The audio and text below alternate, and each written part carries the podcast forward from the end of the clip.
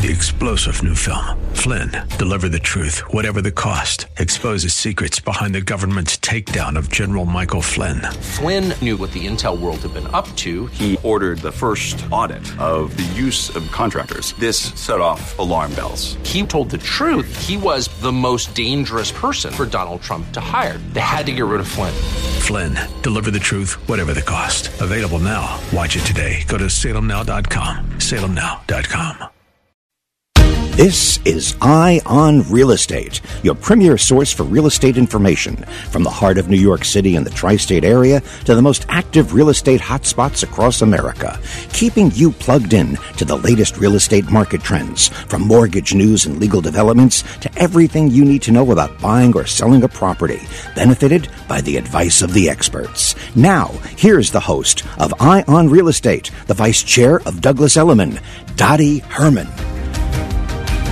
Welcome back to the second hour of Eye on Real Estate. I'm attorney Steven Ebert. Dottie will be back uh, next week. And I'm so pleased to have with us Michael Hellickson, the founder of Club Wealth, to join us for the next segment. Michael, thanks for, for joining us. How are you doing? I'm fantastic. What an honor to be on your show. I appreciate you having me. So, uh, you're, you're very welcome. So now, Club Wealth, which you started, um, is really an innovative organization that helps coaches, trains, guides, gives strategic advice to real estate agents and brokerages and really how to grow their professionalism and practice. Can you tell us a little bit more of how you got into it and how the company evolved? Yeah, absolutely. So I started off as a real estate agent. I was actually uh, an agent for, since uh, about 1991, and uh, eventually built a team, became the number one team on planet Earth for quite a while. We were closing about 120 to 180 transactions a month, and uh, we carried about uh, 750 active and pending listings in any given time. And uh, over time, I had a lot of other agents that I was acquainted with around the country that you know, we would mastermind and network with one another. And I had several say, "Hey, could you just like coach me? Could you just teach me exactly what you do and help me to be able to do that in my business?" And that uh, that began our journey of coaching real estate agents. And eventually, uh, in 2011, I sold my real estate business and uh, thought I was going to retire, but realized in 2014 that retirement was not the uh, was not the as as much fun as I thought it was going to be. we'll put it that way. I, there was there was a what's that? I, I hear you. You know, it's so important to have a purpose. Oh yeah, it, it just it really it really felt like dead space in my life. Like I wasn't fulfilling my purpose. I wasn't bringing the value to the world that I needed to bring, and and uh, it just it just felt unfulfilling. And so uh, a lot of our actually uh, several of our clients started uh, our previous coaching clients reached out to me and said hey you need to get back into coaching we need you to teach our teams and so forth and so in 2014 we completely re-engineered and rebuilt club wealth which uh, is uh, our coaching company today and we in about two and a half years grew to become the number one coaching and consulting company in the team and brokerage space that's kind of our kind of our backstory. And there's there's more to that's, it than that, but in the interest of time, that you know, I want to keep it brief. Absolutely, and you know, one of the things that are amazing are the trends, and we think about how the volume and velocity of information and transactions have evolved in that era. You know, over the last thirty years. I mean, when I think about in the early '90s, um, you know, cell phones existed, but very few people had it. They weren't smartphones. They weren't apps you didn't have, um, you know, quadcopters taking pictures of a listing for you, things like that. How have you seen your coaching and in and, and the type of person who is an agent evolve in this era of real transformation of how real estate transactions work and integrate with technology? I think technology has really increased a couple of things. One, it's increased transparency, which is, I think, very important. Also, it's increased speed. And I think that's what people really want. I mean, we're in an instant gratification society and people want, you know, when they pick up the phone to call a real estate agent or they type in information into a website and they, they want to get information now, they don't want to wait, you know, an hour or two hours or, you know, days and weeks like back in the day. Now it's, in fact, uh, they want their information instantly. It's not even enough to say, hey, I'm going to get it back with you within five minutes. And so technology has really helped uh, not just real estate agents, but really everyone in the world speed that uh, that you know time frame up from you know request to receipt of information and uh, and I think that's continuing to evolve. Now we see AI coming out. We're doing a lot with AI today. Uh, everything from text AI, which is really interesting, and has been around for a little longer, uh, and has really evolved into you know it's very difficult now with text AI to tell if I'm texting back and forth with a real person or if I'm texting back and forth with an AI bot. And now we've got voice AI, and voice AI is getting it, it's insane how quickly that technology is evolving and how quickly we're getting to a point where you're going to receive a phone call from someone and you're not going to know if it's a real person or not. Uh, I mean, we're already really close to there now. We have uh, calls all the time where, uh, you know, people can't tell they're talking to a, a computer. And, uh, you know, if you think about 2001 A Space Odyssey, that time's coming. you know, there's that, people, that's people so, like Hal. So watch out if your agent is called Hal. I was just going to say. you don't know what's going right? to happen.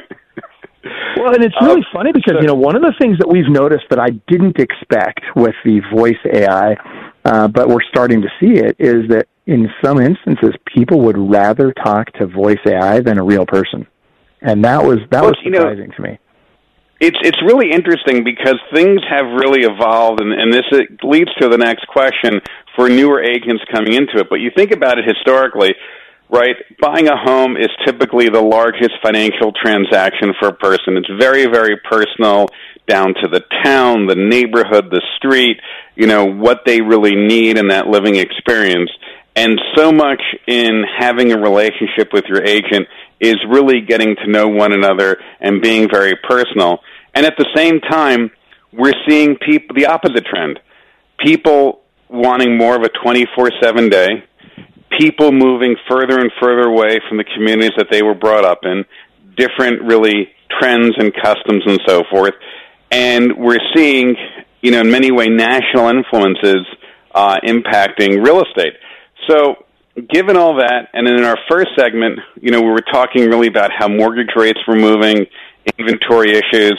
What are some of the questions you're seeing from either brand new agents or people thinking about becoming an agent, and you really guiding them through that process with all of the coaching and vast experience that you have? Well, first and foremost, we tell people that you know automation equals augmentation, right? So automation should not be a replacement for human connectivity. Uh, it should help speed it up. It should help make it more convenient for the consumer.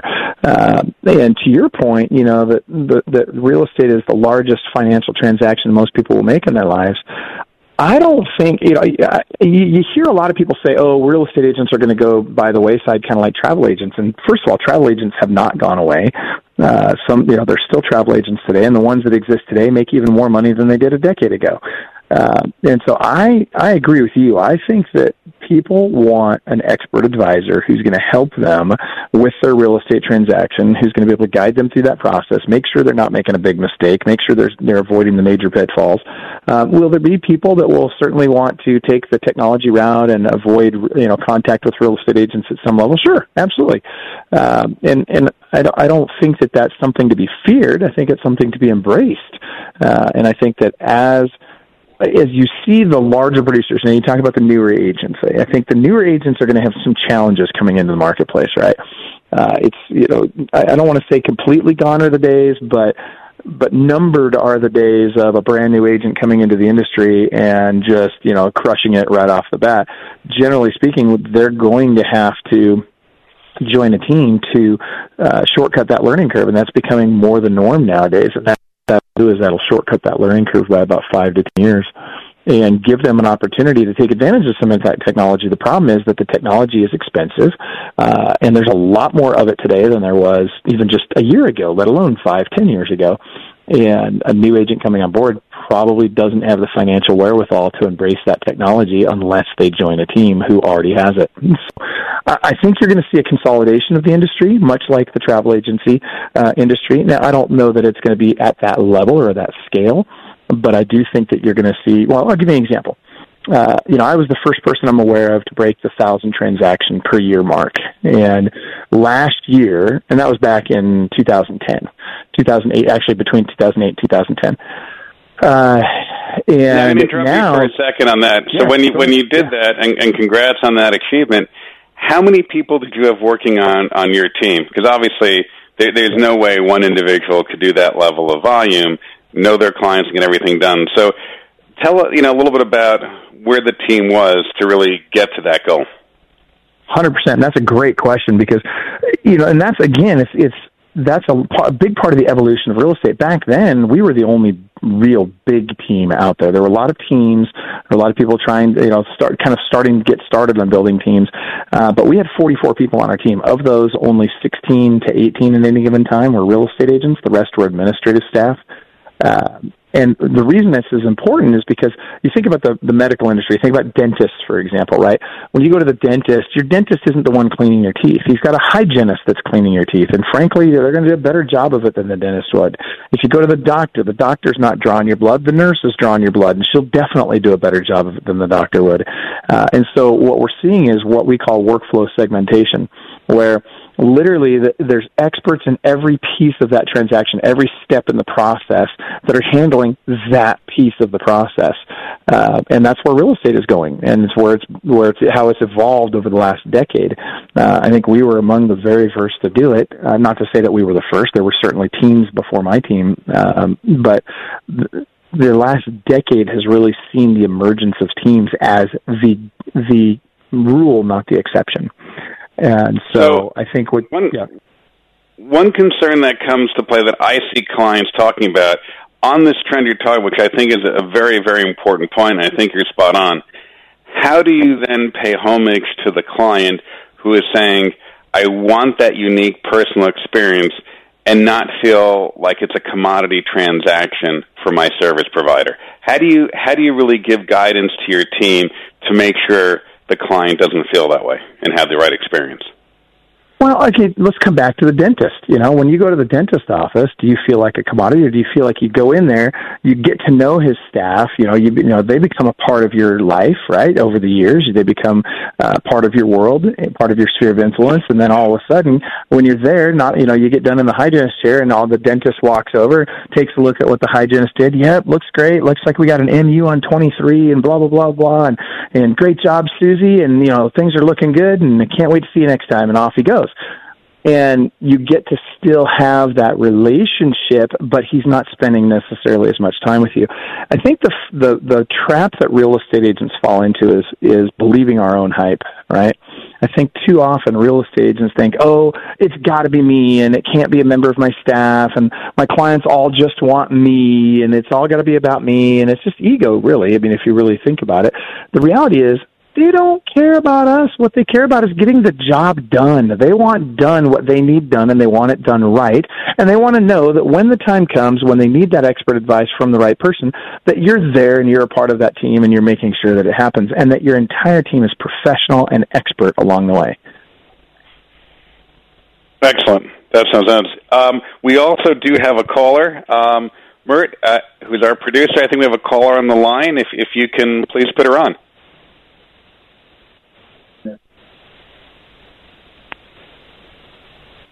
Hello. Hi, Steven. Hi, This good morning. Linda. Who are we speaking to? Uh, this is Linda from San Diego. Hi, Linda. Good morning, Linda, and, and thanks for calling. I know it's early in San Diego right now. Thanks so much for Well, calling never- in. What's your I never miss your show. Um, I did have a question for both of you um, about the new ruling for commissions paid to real estate agents and how that might affect the industry going forward.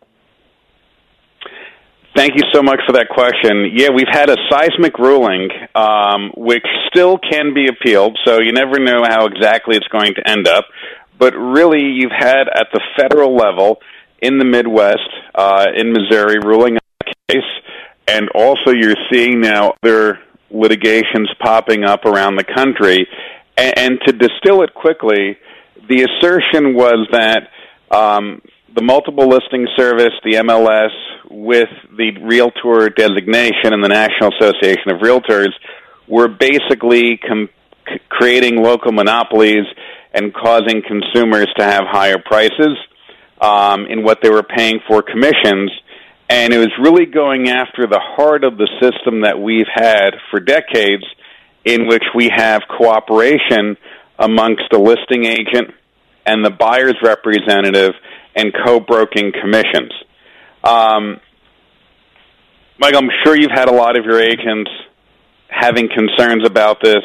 You've heard all different things, particularly how it can affect the buyer side. I'm curious what it, what conversations you've had, and, and, then I'll have some comments after on the legal side. But please uh, go ahead.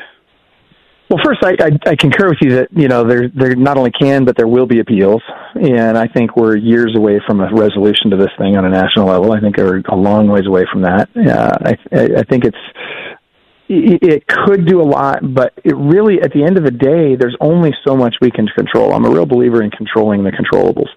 Uh, first and foremost, do I think that real estate agents colluded and and uh, you know were were getting together and fixing commissions and that type of thing? No, I don't believe that's the case. Do I think that there are some out there that have done that? Absolutely. Of course, there's agents out there that have violated the Sherman Antitrust Act, just like there's agents out there and, and other people out there that break the law in all kinds of different ways. But I don't think that's the majority of agents. I think, truthfully, the majority of agents are just trying to you know make a living, helping people out and want to do right by their clients. That being said, at the end of the day, what do I think will come of this? I, I don't know. I really don't. and so, you know, do I do I think that we're going to continue? Know, just recently in Texas, for example, uh, they're they're now suing not only big real estate brokerages, but they just started the, for the first time.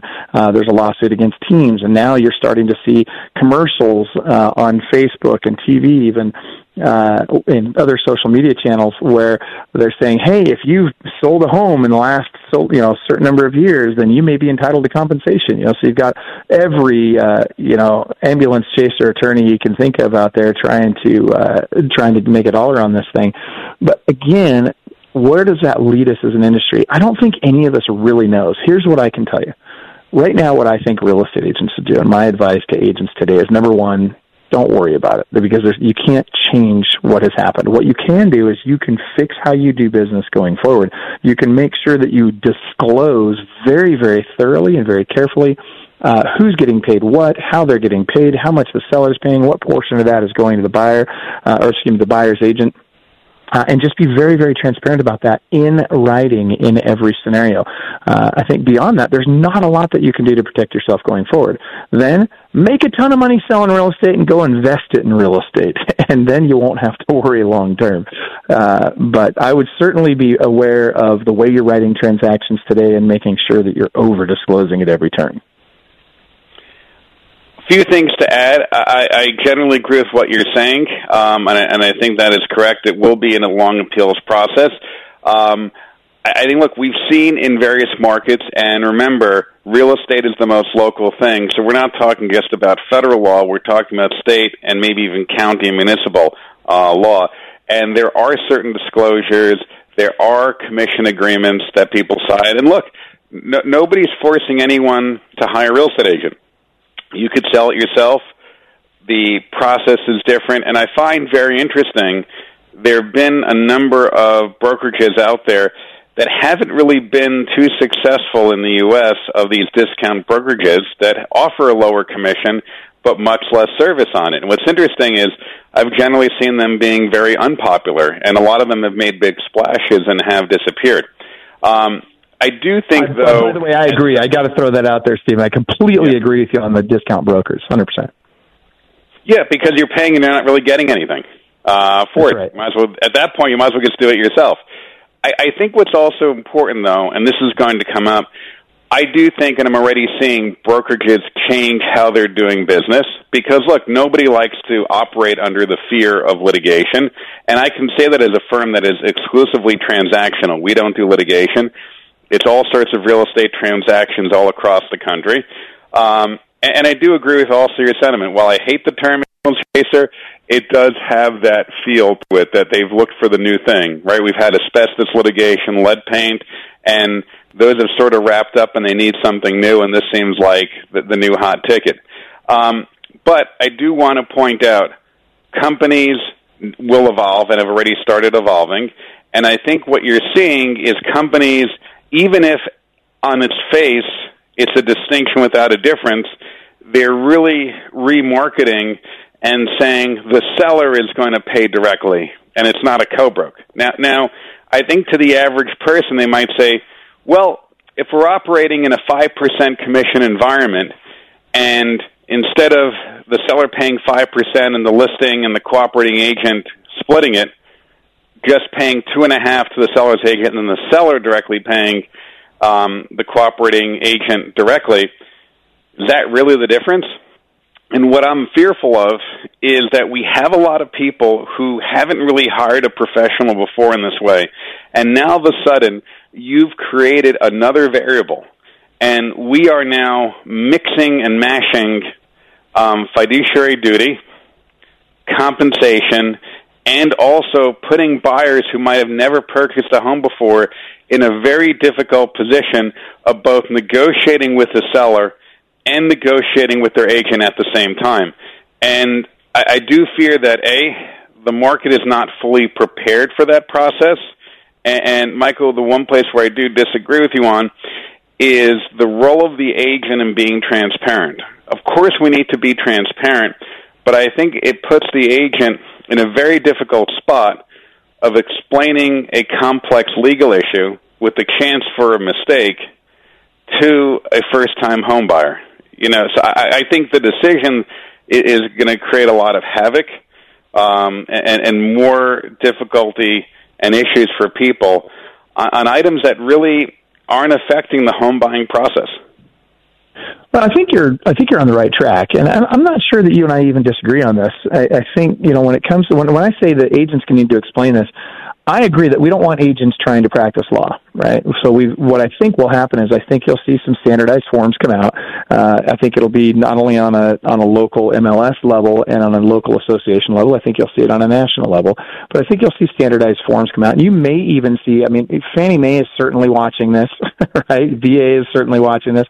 I think you may see some standardized forms come out, uh, much like your TRID disclosures, uh, that say, hey, this form has to be a part of every single real estate transaction, and it clearly defines who's making how much and who's paying what.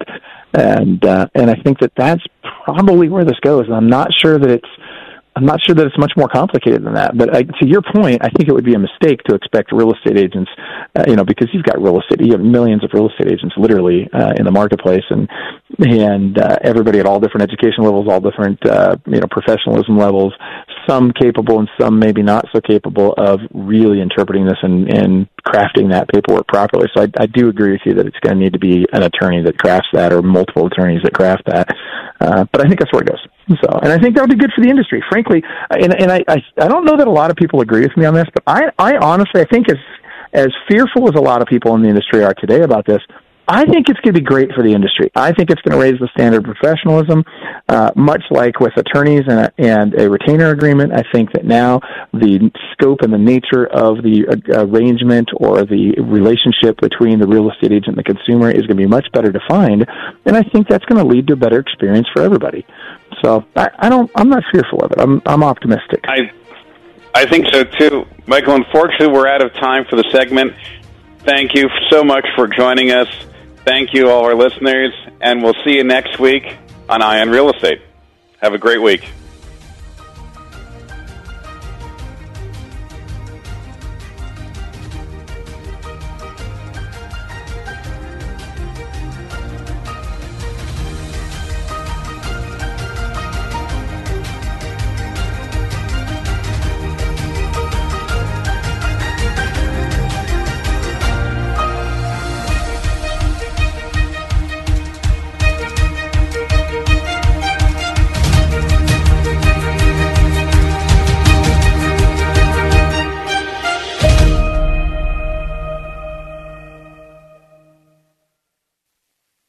The preceding hour of programming paid for by DTHY Realty Incorporated. Three star general Michael J. Flynn, head of the Pentagon Intelligence Agency, knew all the government's dirty secrets. He was one of the most respected generals in the military. Flynn knew what the intel world had been up to, he understood its funding. He ordered the first audit of the use of contractors. This set off alarm bells.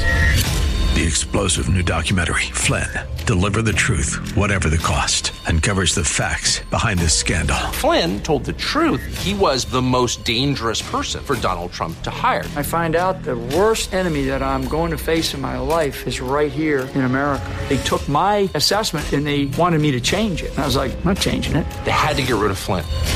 With in depth interviews, archival footage, and never before seen personal records of the man behind the headlines. I just felt like I was drowning. Flynn, deliver the truth, whatever the cost. Available now. Watch it today. Go to salemnow.com. Salemnow.com.